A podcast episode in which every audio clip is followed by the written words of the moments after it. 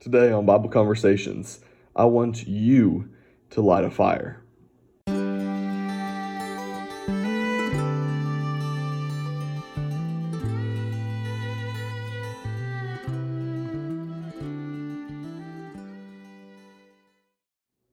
Well, it's just me today. Chris is away at camp and uh, he's enjoying some time with the teens at a summer camp up in Oklahoma. And so today on the podcast, uh, you're stuck with me.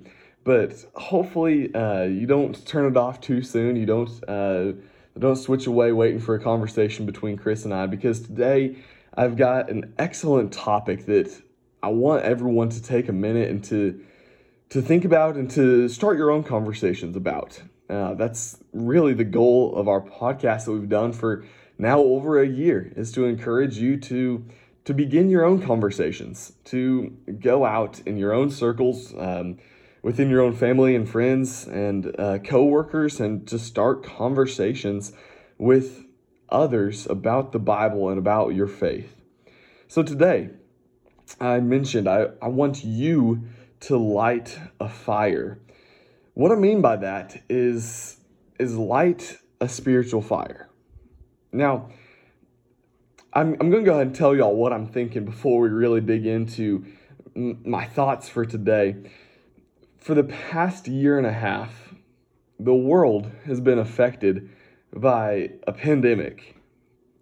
And the church, I think, has lost its fire.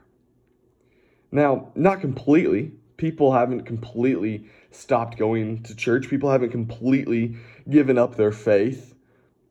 But the fire has been weakened, and the desire to strengthen the fire within each individual has lessened.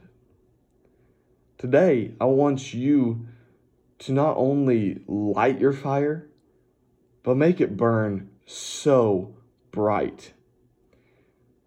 It seems like people have gotten used to being comfortable and, and being happy with a a regular old campfire, if you will. And and that's fine. There's nothing wrong with a campfire. If if we're talking about our desire for Christ, our desire to follow Christ, our our our faith, our the, the strength of our faith in regards to a fire, then I'd say 90, maybe even 99% of Christians would be completely happy with a campfire. If they had a campfire, they would be ecstatic because they they have a fire.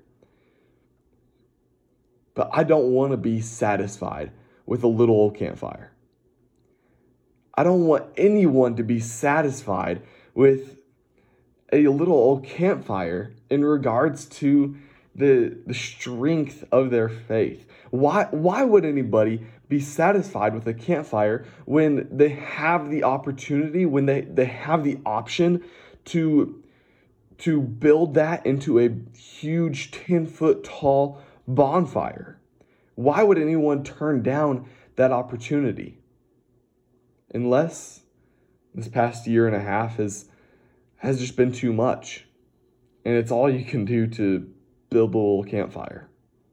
Well, today I, I want to encourage y'all and I want to share with y'all why I think that little campfire is is just not enough because there is there are there is more. There are bigger fires that you can light within yourself. So the first place I want to have everyone turn to if we're talking about our faith in regards to a fire that's lit within us, if we're talking to our the, the strength of our walk with Christ as as the strength of a fire, the very first place we ever have to turn to is Jeremiah chapter 20. The whole book of Jeremiah. He's struggling, man. It's just like it's just like the past year and a half that we've been to, except it was his entire life. He preached and preached and preached. He stayed faithful to God. He continued his his journey that he was on that God had called him to and nobody was with him. Nobody would listen to what he said. Nobody thought that that he was doing right. The entire nation of Israel, as Jeremiah was telling them to stop doing the wicked things that they were doing and turn back to God, the entire nation turned their back on Jeremiah. And so Jeremiah is writing in chapter 20. And if you skip on down to verse 8, he says, For whenever I speak, I cry out, I shout violence and destruction. For the word of the Lord has become for me a, rep- a reproach a, and derision all day long. In other words, Jeremiah is saying, I, I have to preach this message that, that if they don't turn to God, they're going to be destroyed. And it's become this, this thing where it's like a, a burden to me. It's become a reproach to me.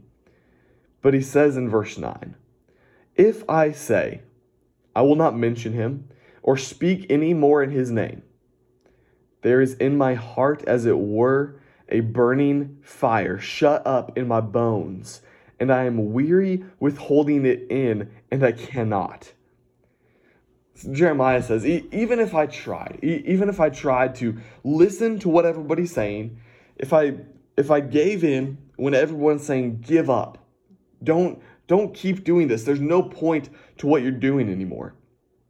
Jeremiah says, if I even were to say, okay, yeah, I agree. I'll I'll give in. Nobody's going to turn anyways. Nobody's going to listen to my preaching anyways. Jeremiah says, even if I do give up, it's not going to make a difference because the word of the Lord is like a a fire that's shut up in my bones and I can't hold it in. That's how strong it is. Jeremiah's fire was a massive bonfire.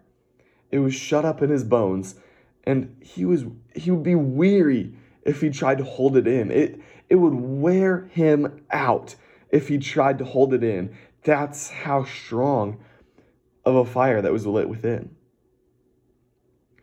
Now, going back to our analogy about campfires and bonfires, a campfire is not going to make somebody weary if you try to put it out.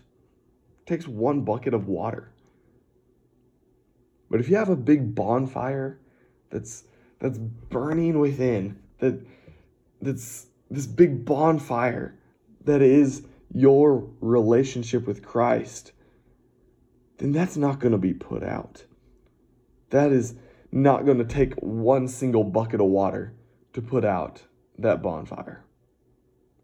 Now, as we look from here, there, there are so many other examples that go hand in hand with what Jeremiah is saying here. If you look to the book of Acts, when um, when Peter and John are before the the Pharisees and the high priests and they're commanded, hey, stop talking about Jesus. Stop, just, just stop preaching about him. Uh, the scripture even says in Acts chapter 4 that, that they couldn't find anything to uh, against Peter and John. They couldn't find anything uh, to, to correct them on. And so what they decided to do in verse 18 of Acts chapter 4 is just to tell them, just stop speaking about him. Just, just knock it off. We, we don't want you talking about Christ. Well, in verse 20, Peter has essentially the same responses as what Jeremiah had. He says, I can't help it. Peter says, even if I tried, I cannot help but, but talk about the things that I've seen and the things that I've heard. Peter had this, this bonfire within him. He was quite literally on fire for Christ. So passionate and with such a drive. Now, I want to transition it and, and encourage you to think about your own life. Think about the fire that was within you a year and a half ago. Were you stoking a bonfire within your heart? Or did you have a campfire? Or, or, or did you have no fire at all? And now think about the fire that's within you today. Has it grown? Has it weakened? Or has it been put out? You see, it's so, so, so important for us to self evaluate. It's so important for us to understand the, the true health of our relationship with Christ.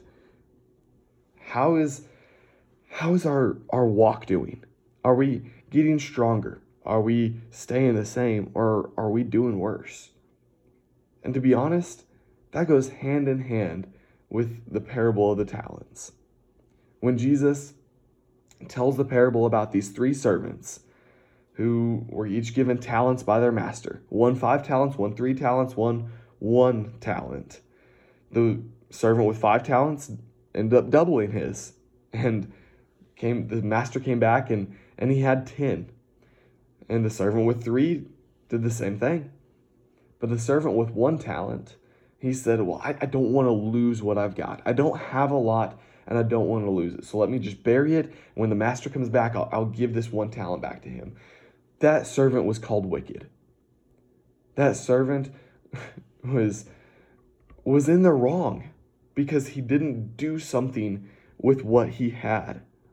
He was like the church in Laodicea that we read about in the book of Revelation. It says that, that they were lukewarm and God spit them out of their mouth because they were just sitting on the fence. They weren't doing anything. When we've been through a rough year and a half, many people's tendency is to do nothing because they don't want to lose what they've got.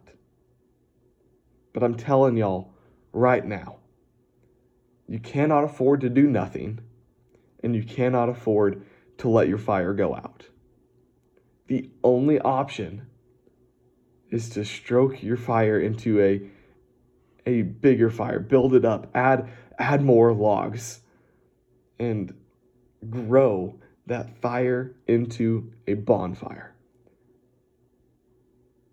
I hope that y'all are encouraged through these thoughts today. Please feel free to always reach out to us. Send us an email, uh, send us a message on Facebook, uh, contact us in any way for to, so we can encourage you and l- let us know how we can help you build your fire. Because there is no excuse to not continually be be building your fire. Don't be satisfied with a little old campfire. I love y'all. We'll see you soon.